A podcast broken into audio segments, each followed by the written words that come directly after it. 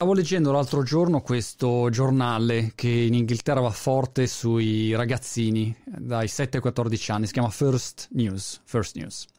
Ed è un giornale cartaceo dove tu ti leggi le tue notizie. Sei un bambino, leggi le notizie con i genitori e cominci a farti un'idea del mondo, cerchi di sviluppare una capacità di lettura, di pensiero critico, di analisi dei fatti che ti circondano. E quando sei lì con il giornale dici ma questo è un oggetto straordinario. Abituati no, a questi oggetti qua sempre veloci sempre che ti scrolli il dito ti si annoda. No con un giornale non ti si annoda il dito.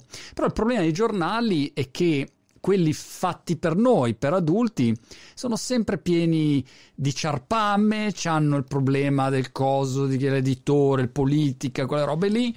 E invece sui ragazzini togli tutto il clickbait, perché non ti devo convincere col titolone strillato, ti tolgo tutta quella roba che rende un giornale merdoso e lascia solo il bello di quel format lì. È un format straordinario un giornale così, perché ti dà tempo, ti dà tempo per pensare tempo, no? In questo mondo digitale dove sei sempre lì, veloce, veloce, veloce, veloce, veloce, veloce. Nel mio mondo tech, la velocità è solo velocità. Scala, veloce, veloce, veloce, veloce, veloce. Troppo lento.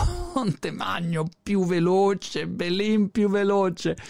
E invece questo ah, respiro di pensiero serve un valore aggiunto di pensiero nelle attività e allora la possibilità di leggerti delle notizie con calma è qualcosa di dimenticato in questa nuova galassia della comunicazione. L'altro giorno non mi ricordo con chi stavo parlando e giustamente mi ricordava di quando si telefonava la domenica perché costava meno. Era così il mondo della comunicazione, della telecomunicazione, l'elettricità. Tu facevi, la, la, la, capito, andare alla lavastoviglie la sera perché costava meno, no? Avevi dei tempi scanditi dal fatto che era più o meno conveniente fare un'azione in un certo momento.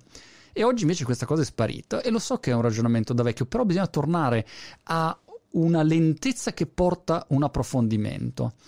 Ho visto un'intervista dove c'era David Finch che diceva se vuoi avere una grande idea devi pensare più a fondo. Se tu pensi più in profondità, più in profondità riesci ad andare, più grande è l'idea che riesci a ottenere. E una volta che tu hai afferrato quell'idea giusta, poi tutta l'esecuzione è dettata da lì. Liberiamo la lentezza polentosa che è in noi.